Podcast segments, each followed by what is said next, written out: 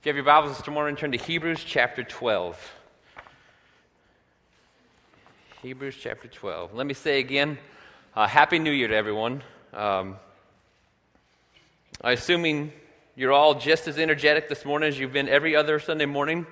Um, but just in case you stayed up a little later last night than you have previous Saturdays, uh, just to make sure you're all ready, we're going to ask everyone to stand up and do 20 jumping jacks on your pew.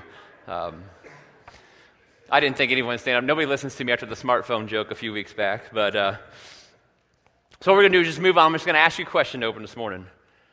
Have you made your New Year's resolution yet? Every year, countless people follow the tradition of taking inventory of their life and picking something that they want to change or something they want to do or something they want to accomplish. And to be quite honest, um, they're unsuccessful at it. Know, a lot of times it's because they aim so high. Someone will determine that they want to lose 30 pounds. And when it doesn't happen in two weeks, they get discouraged. Or another person will resolve to quit smoking, which is a really great goal. Um, but they're quickly tested as the urgings just don't disappear overnight. Or every single year, St. Louis Cardinals fans resolve that this is finally the year in which they will be just as cool as Cubs fans. And not long passes before they realize this, the impossibility of this goal.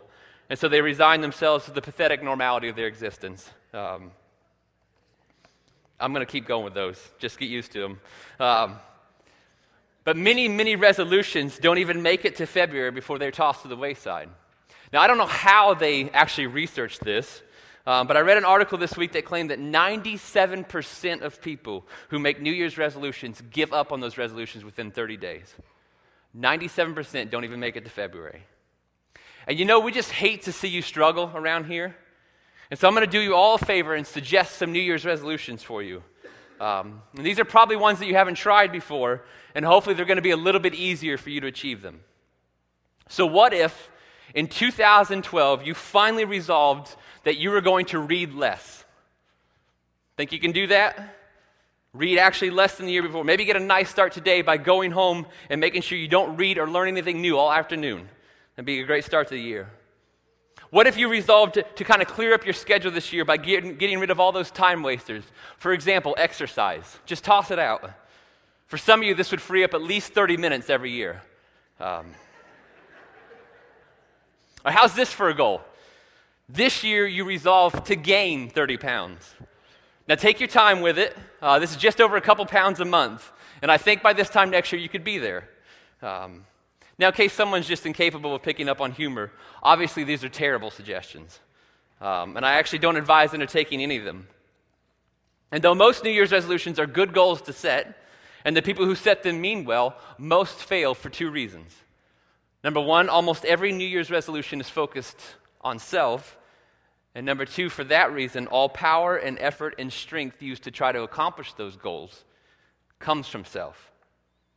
And though we would never admit it, we are quite incapable of changing ourselves within our own strength. But let's at least give it some due this morning. This idea of a New Year's resolution is not a bad tradition in and, of itself. It's not a terrible idea to use the changing of the calendar to sort of take inventory. It's not a bad idea to review your choices and your habits and your character critically. The step that needs to be added is an appeal made to God where we actually seek God and ask Him what He would like to do in us, what commitments He desires for us to make, what changes He would like to bring about in our lives and in our souls, and what things He would like to do through us. And so that's exactly what we're going to do this morning. We're going to use the turning of the calendar as a good enough excuse to, to ask God to critically review each and every one of us and see if there aren't some things He would like for us to resolve to change or do this morning, not within our own power but within His. And to frame it, we're going to look at a popular passage of Scripture in Hebrews 12. So turn there and look with me at verse 1. Hebrews chapter 12, right at the beginning, says, Therefore, since we are surrounded by so great a cloud of witnesses, let us lay aside every weight and the sin which clings so closely, and let us run with endurance the race that is set before us. Join me, if you would, for a word of prayer. Father, this is your word. These are your people. This is your church, and this is your year. So we pray that at the start of it, you would move and speak and teach this morning. Shove me and each of us out of the way and take over this time. We pray all these things in your Son, Jesus' name. Amen. Our author starts this chapter by saying, Therefore, since we are surrounded by so great a cloud of witnesses, and what he's doing is he's pointing back to the chapter that he just wrote, Hebrews chapter 11. Now, Hebrews 11 has been given the nickname the Hall of Fame of Faith. In this chapter, the story of many Old Testament heroes are detailed. And it specifically, it's pointed out how they all acted in faith in both enduring trials and experiencing great victories. And the one common denominator between them was their faith in the power, plan, goodness, and grace of God. And because of that, the whole chapter details the amazing things that God was able to accomplish through them. And so, right here at the first verse of chapter 12, by pointing back to them and then spurring us on, the author of Hebrews is basically asking this powerful question Why couldn't God do it again? Why not us? Why can't our lives be in the same category? Why couldn't our story fit perfectly into the powerful narrative of Hebrews 11? And he points to the idea that even though you're all currently sitting still, you are in the middle of a race. He compares your life, the human experience on earth, to that of a race. And this is not the only time that Scripture uses this analogy to describe our living in existence. Your life, your calling, your mission, your purpose, your existence, whether you realize it or not, you are in a race. Though you don't know the length of your race, it's been determined. Your job, your struggles, your successes, your failures, your victories, your joys and defeats, they all play a part of your race. And your race began the moment that you were born, and its completion will not be realized until eternity. Your race will end in eternity, not here on earth, the Bible says. And by the way, you should know all races have winners and losers. There's never been a race where everyone has won. And the Bible, thank God, even though we don't always like to hear it, doesn't shy away from difficult truths, including this one. If your life is a race, you can lose it. 1 Corinthians 9, Paul is writing and he says, Don't you know that in the race all the runners run, but only one receives the prize. So run in such a way that you might receive the prize. The Bible is crystal clear on this point. How you run your race matters greatly. This was not lost on the author of Hebrews. So he tells us some things that if we implement them will aid us greatly in the running of our race. That if we put these things into practice, we can, with God's help, run our race so much more effectively. And the very first thing he suggests in Hebrews 12:1 is to lay aside every weight. Now remember the image that he's describing here of, of being a runner in a race. Would it make any sense at all for a runner if he's trying to win a race to strap extra weight on his, to his body? Not at all. It would slow him down. It would distract him from reaching his goal. And so, the question that is presented to you in this passage is this If life on earth is really just a path to eternity, what is weighing you down? What's weighing you down? What is burning you? What is hampering you? What is slowing you? What is exhausting you? What is keeping you here? What is keeping a fresh movement of God's Spirit from coming into your life? Maybe you're harboring bitterness. Maybe somebody wronged you, as all people do. Maybe a spouse hurt you, as all spouses do. Maybe there's a wound from work, as, as all jobs can give. Yet you're not advancing in your race. You're not drawing closer to God. All because your life is, is wrapped up with ill feelings and revenge and hurt. And what you don't realize, or maybe what you forgot, is that whatever measure of forgiveness that you give others, that is the measure in which God will hold to you. Why don't you today? What, what better day than the start of a new year? Just, just throw off the weight and the hindrance of bitterness and feel what it is like to run the race freely with all the other forgiven sinners of which you are one. Maybe you're burdened by the weight of stress and anger because you have just felt this need to be in control at all times. And when things don't go the way that you want them to, or someone doesn't meet your expectations, or things don't go according to the way you mapped it out, you become entrenched in stress and anger. And what happens is that your life isn't marked by outrageous joy. You're not a person that feels the ultimate freedom that we have in Christ. Actually, you're pretty much grumpy way more than you're happy. And often, when people leave your company, they're in the worse mood than before they cross paths with you. It's because you're weighted down by this idea of control, by this incorrect idea that somehow you are God and you get to call the shots. And if life for others doesn't match up to that, you'll be miserable, and so will everyone around you. Or maybe you're just weighed down by logic and good old common sense. And you live and view and structure and organize your life within the safe and within the possible.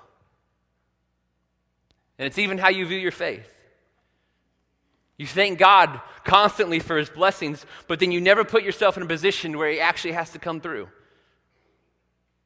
Everything makes sense. It's all so tidy and organized. It's all put together, and that's exactly the problem. You don't ever step outside your comfort zone, so you never have to call on God to be miraculous for you. And when He tries to pull you there, you react logically. So when God asks you to go all the way across the world to another continent to do some missions work, your response is, well, can't afford the plane ticket. I don't have any vacation time left at work. I'd, I'd love to go, it'd be great. I just can't swing it right now. Or when he asks you to reach out to that neighbor or coworker that nobody likes because they're just really a terrible person, and you think, yeah, it'd be great if they became a Christian, but it's not really going to happen, so I should focus my time on people who actually have a chance. Now, let me just ask this hypothetical question What if God asked you today for every single thing you've stored up for retirement? What if He said, You know, there's a building that needs to be built to support a ministry, and I want you to cover it? You're going to write the check. Or what if he said there's, there's whole villages of people in Africa whose lives would change dramatically if they just had a well to provide them with healthy water? Your nest egg is going to provide that well. Or if he said, that young couple who's trying to go to the missions field full time and they're calling on me for support, I'm going to use you to send them. Now, I'm not God, clearly. So I'm not taking his place and suggesting that's what he's telling you, but I will tell you this he very well could. He's God, he can do whatever he pleases, you know. And so the question that you have to ask yourself is that if you were the rich young ruler in Matthew 19 and Jesus said, Give it all up and follow me, what would your response really be? Is your life, is your story, is your experience marked by wonderful accounts of God coming through in the clutch for you time and time again because you are living in faith and following Him and trusting in Him to come through? Or have you been weighed down by five year plans and savings accounts and logic and safety and comfort? Or maybe your extra weight or your burden is that you're just running too many races instead of running one. You have a desire to live for Christ. You, you really do. You just don't have the time. You believe in the importance of church, honestly. It's just that you come when you can. And you'd like to think that Christ is the most important thing in your life, and you would freely tell others that if they asked it of you, it's just that so often he gets the leftovers. You've grown up reading and hearing, maybe even memorizing Philippians 3, where our only goal should be to know Christ more and become more like Him, and that's a goal somewhere on the list. But so is career advancement, so is the latest trophy, so is every social group you want to be a part of, so is a whole bunch of other things that on their own are not bad or evil or wrong, but without you even realizing it, maybe they have now become the priority in your life. And what is happening is that all of these worldly cares, all the athletic pursuits, all of the riches or pleasures or whatever it is, is weighing you down to where your mind and all of your thoughts are centered here in the temporary on earth. And there can be inconsistencies between what you say you believe and actually how you live your life. And it's not that you're disingenuous, really. This is the easiest trap to fall in. I'm speaking from personal experience. It's just that you have too much world, too much of the temporary running your life. Your priorities are centered here. And it's quite possible you're being weighed down by something that, that we haven't even mentioned this morning. And the call of the Bible is the same lay it aside, drop the weight. Give God his due. Make him, his word, his church, his kingdom your priority. He's earned it after all. And then the author of Hebrews tells us about a hindrance that is so great, it gets its own specific mention. For he says, Let us lay aside every weight and the sin which clings so closely. The NIV translated the sin that so easily entangles. And this is speaking to the notion that sin is always prevalent. It's always rearing its ugly head. It's always waiting to jump into our lives and hamper our race at any time. Because the struggle with sin is a lifelong one. The encouragement here in Hebrews 12 is to not let that be an excuse. Though you are not perfect, none of us are, though you will sin, we all do, you cannot let that reality be an excuse for coddling or just accepting sin into your life. We have to lay it aside. We have to, to intercede to Christ to help us overcome. We have to hate our sin as God does. And sin is given a great description here. It's described as clingy. It attaches to you. It attaches to your life. Its ramifications, it just won't, they don't, they won't go away. And if you're a follower of Christ, the eternal punishment for your sin has been covered and cleared. But the consequences of it on this life just hang around and cling to you. Imagine trying to run a race with garments that cling and entangle you. It's constricting, it's debilitating, it's limiting. And the author of Hebrews paints such a vivid picture of sin because there's nothing that can slow your race like sin can. Once it entangles you, it can literally make you so self focused that you're no longer much good for the kingdom of God. Listen, if you're, if you're a child of God, our enemy cannot have your soul. He can't. It's been bought by Christ. But our enemy is not finished with you. He will want your influence. He will want your witness. He will want your confidence. He will want your impact. And his greatest tool in that battle is sin, which so easily clings to us. And if you've gotten to a point in your life where you are, you're apathetic about your sin, if you feel like it's not that big a deal because, after all, nobody is perfect, then you've lost sight of how destructive, how debilitating, and how disabling being outside the will of God actually is. And my prayer for you is that you will turn to God today and ask Him to help you see that sin the way He sees it, because He sees the whole picture. And He knows that each time we step outside of His will, each time we are selfish and prideful, each time we go our own way, there are ramifications that run so deep we don't even know all of them. We miss out on blessings. Our fellowship with the God who created us is, and is, is, our life source is broken, and it often has a negative impact not just on us, but others around us.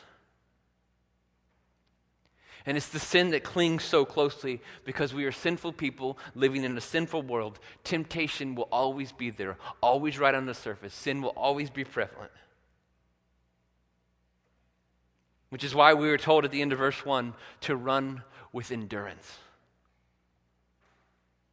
This is not a 60 yard sprint. The Christian life is not a one time commitment in prayer and then you are good. It is a day by day, week by week, month by month, year by year race of endurance. Your identity is that, of, is that you are a child of God, a follower of Jesus Christ, and that identity is yours forever. And it's not to be shed or discarded. It's not a coat that you can take on and put off. It's a relationship with your Savior that will continue for eternity. So, how do we find success in this race? We've seen the challenges already. He lays it out for us in verse 1. What upholds you? What keeps you? What strengthens you? What maintains you for such a marathon? Well, the answer, luckily, is not within you. It's actually not within your willpower. It's not within your focus or resources or capabilities. In fact, what you constantly need to do is to avail yourself to a power that is greater than yours.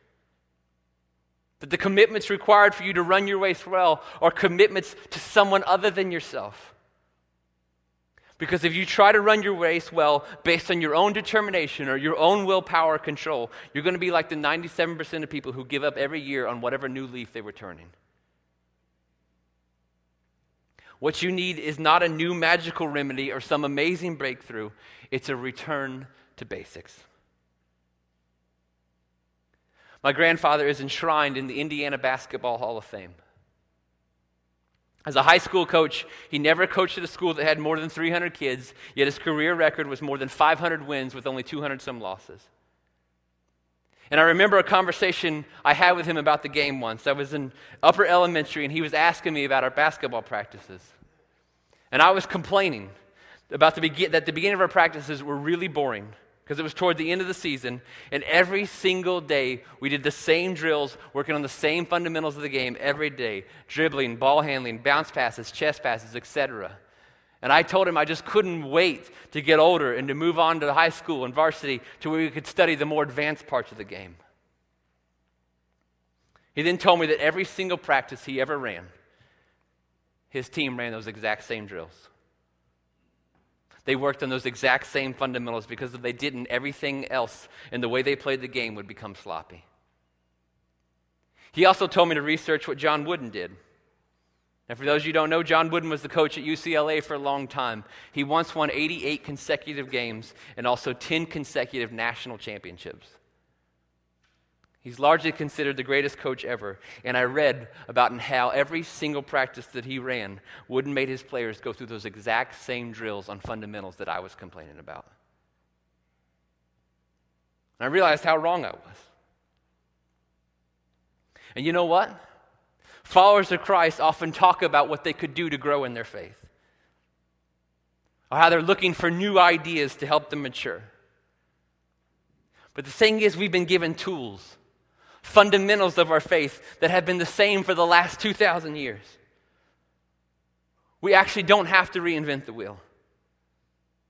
All we have to do is take advantage of what God has already given us. Because in the Bible, in God's Word, we've been given the answer to every single important question you could ever ask. In, the, in His Word, God has revealed Himself and His heart and His pursuit of us to us. It's His living and active word with a great power and capability to transform us. And so, will you commit this year to investing in the Word of God?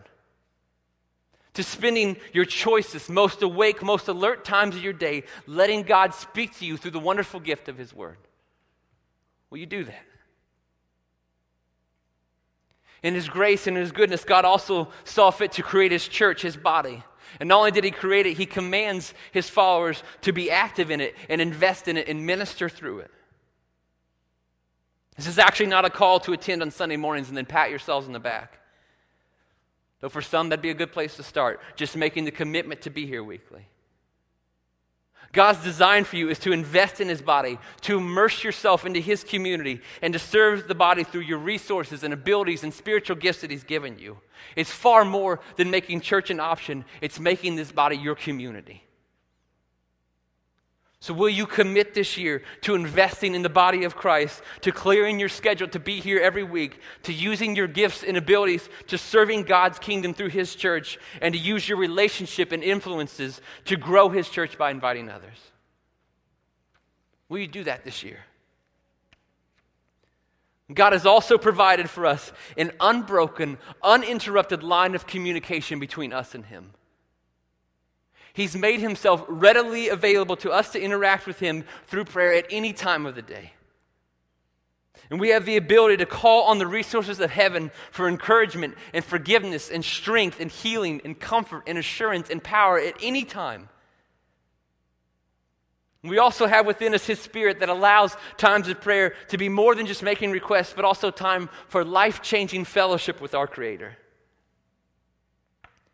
So, will you make the commitment this year to pray to God, not just for 30 seconds before you go to bed or when you really need Him, but throughout your day, during your conversations and car rides and times alone and on the way to church or before you read the Bible, and just really invest in the most important relationship in your life? Will you do that this year? Because you see, we can talk about going to the next level in our faith all we want. We can say how we want to constantly experience Him in our lives. We can have a desire to go deeper, and all of that is wonderful. But all of it directly flows from how much we take advantage of the tools and resources and gifts that God has already given us to help us run our race. And most importantly of all, most importantly of all, time in His Word, investment in His church, and communicating, communicating with Him all force us to do exactly what we are called to do in verse 2. Look at what we're told to do in verse 2. The author says, looking to Jesus, the founder and perfecter of our faith, who for the joy that was set before him endured the cross, despising the shame, and is seated at the right hand of the throne of God. Now, a runner in a race is not served well if he's glancing around everywhere, looking wherever he pleases. The very best runners fix their eyes on where they want to go. And we are told in our race to fix our eyes upon Jesus Christ, and this is for several reasons. First of all, it says that he is the founder of our faith. Other translation says that he is the author of our faith. I hope you don't think this morning that you saved yourself. I hope if you are a child of God, you are grateful to God that in His grace, He plucked you from a path of pure destruction and made you His child. And for that, He should receive all the glory and all the honor and all the praise. But it also sets up an interesting distinction. Because Jesus is not just the founder of our faith, He is the perfecter. Ephesians tells us that we are God's handiwork. Isaiah says that God is a potter and we are the clay and his hands are on us. It's why those fundamentals are so key because we are powerless to change ourselves. And when we invest in God's word and his church and spend time communicating with him, we are making ourselves available to the only power in the universe that actually can change people. We are opening ourselves to the perfecter of our faith, allowing Jesus in his grace to continue the work that he has already begun in us. And lastly, we fix our eyes upon Jesus because we can see how he ran his race so well. Verse 2 tells us that it was joy set before him, that he endured death on the cross. And since he completed his race, he, he is now seated at his rightful position at the right hand of the throne of God. And the question that jumps out to me from that verse is how could the cross be joyous? How could suffering and anguish and horrible physical pain be joyous? Well, it's because Jesus, even though he came here, was always thinking of there. Though he became one of us and, and fully immersed himself into our temporary reality, he was constantly thinking of eternity. And he fully realized how short term and temporary life on this earth is. And so everything he did, everything he taught, everything he endured, and everything he, about, he was about, he had in mind an eternal aim. And the cross is just the ultimate example of that. It was the worst day of anyone's existence ever. And Christ could have stopped at any time. He had that power and capability. But he endured because his mind was not centered on the temporary short term pain. It was focused on what this one act would accomplish for so many for all eternity. C.S. Lewis, writing about his day with words that seem to ring even truer now, said this It is since Christians have largely ceased to think of the other world that they have become so ineffective in this one. So let me ask you Looking back, what was your focus on in 2011? Parents, what were the goals of your household last year? Was it raising and training up your children in the fear and instruction of the Lord? Was it an, eternal mindset where Christ ruled your house, informed your schedules, and affected your decisions? Or were the majority of your pursuits centered on the here and now, and He got what was left over? Young person, teenager, college student, what was your focus on in 2011? Was that guy or girl you liked? Was it about chasing pleasure and partying or even the almighty dollar? Was it more about fitting in than being a light?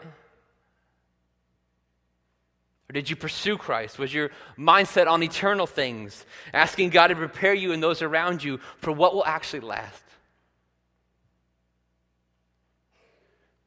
Church, what was our focus in 2011? What was your focus while you were here? Was it on making ourselves more available and better fitted to find the lost in this community and then point them to Jesus Christ? Was it on seeking, uh, how, seeking God as to how He could form within us a community that is so attractive and so loving that He brings others to experience it? Or was it sidetracked by personal preferences, by getting what you wanted out of the services or studies or ministries? Was the focus of your personal experience, was it was a focus on your personal experience entirely, not giving mind to where others may be in their walk with Christ?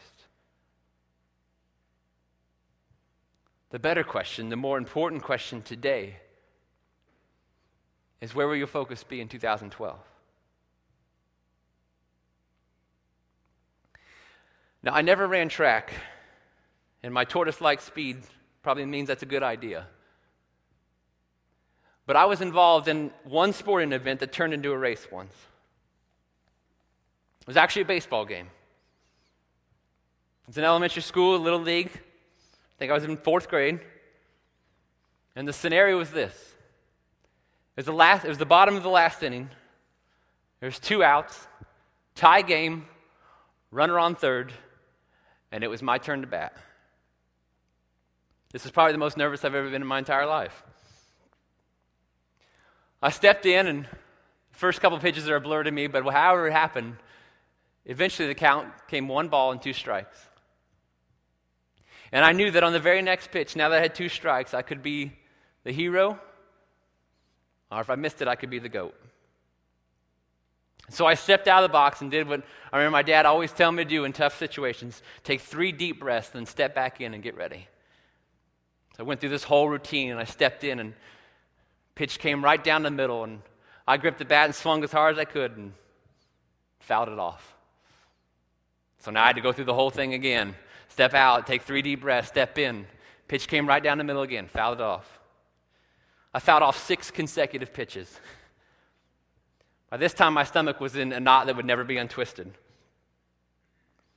Something told me to wait a little longer because I kept being ahead of the ball.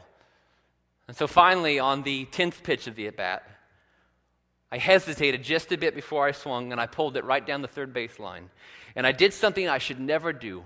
Every coach who ever played baseball would yell at me. I snuck a peek at the third baseman to see if he would grab the ball. And he did. And I knew at that moment it, beca- it would become a race between me and the ball. And if the ball beat me to first base, I would be out.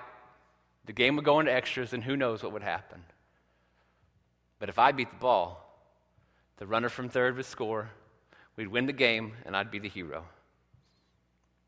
I ran as hard as I have ever run in my entire life. The question I have for you is this when my foot hit that first base bag, who do you think I looked at? I didn't look at my coach. I didn't look to see where my parents were sitting in the stands. I didn't look at my teammates. I didn't look at the first baseman. I didn't look at the cute girl in the third row that I probably did earlier in the game. My race was complete. And at that moment, there was only one person whose opinion mattered it was the umpire, who would make his judgment based on how I ran my race. And after what seemed like an eternity, he did this. You think I'd tell it if I got out? it's the greatest sporting moment of my life.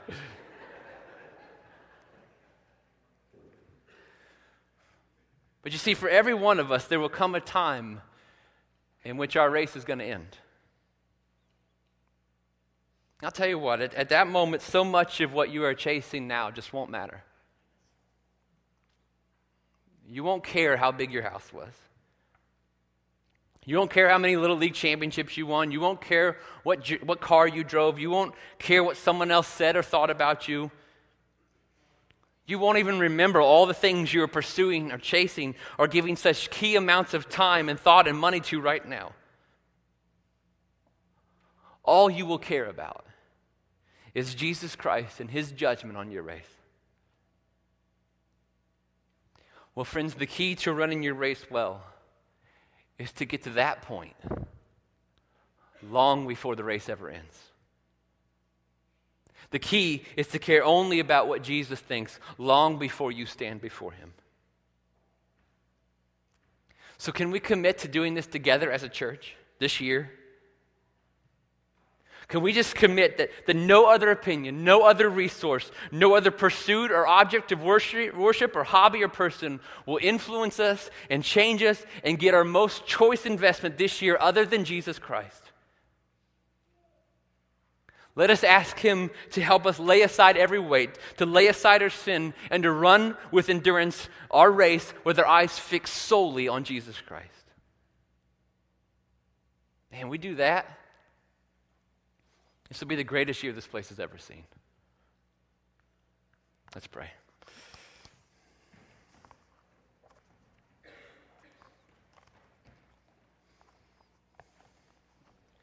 Father, I'm just overjoyed and thankful at how many people started off this year right by choosing to be here today.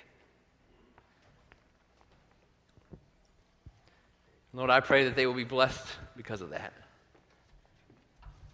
That you already have and will continue to during this time to work on them,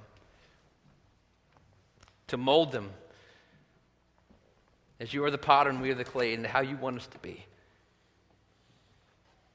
God, the very best place to be is in your will. And so, as we run our race this year, let us fix our eyes on you and lay aside whatever it is you're asking us to lay aside right now. We pray these things in your Son, Jesus' name. Amen.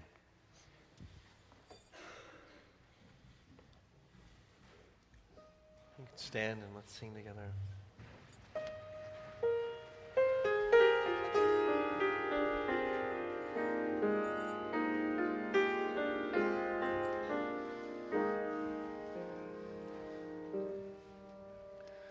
May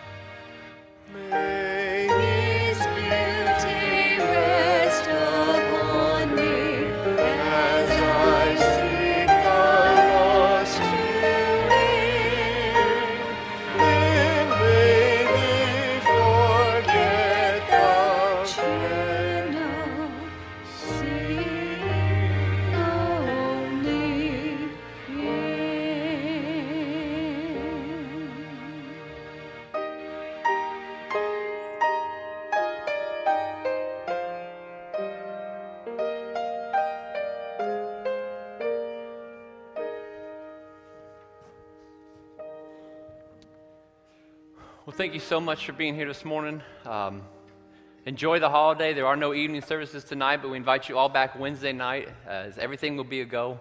Um, we'll be back on our normal schedule this week. Um, and as you go, please go with our prayers for God's blessing on you in this year and go with Christ. You are dismissed.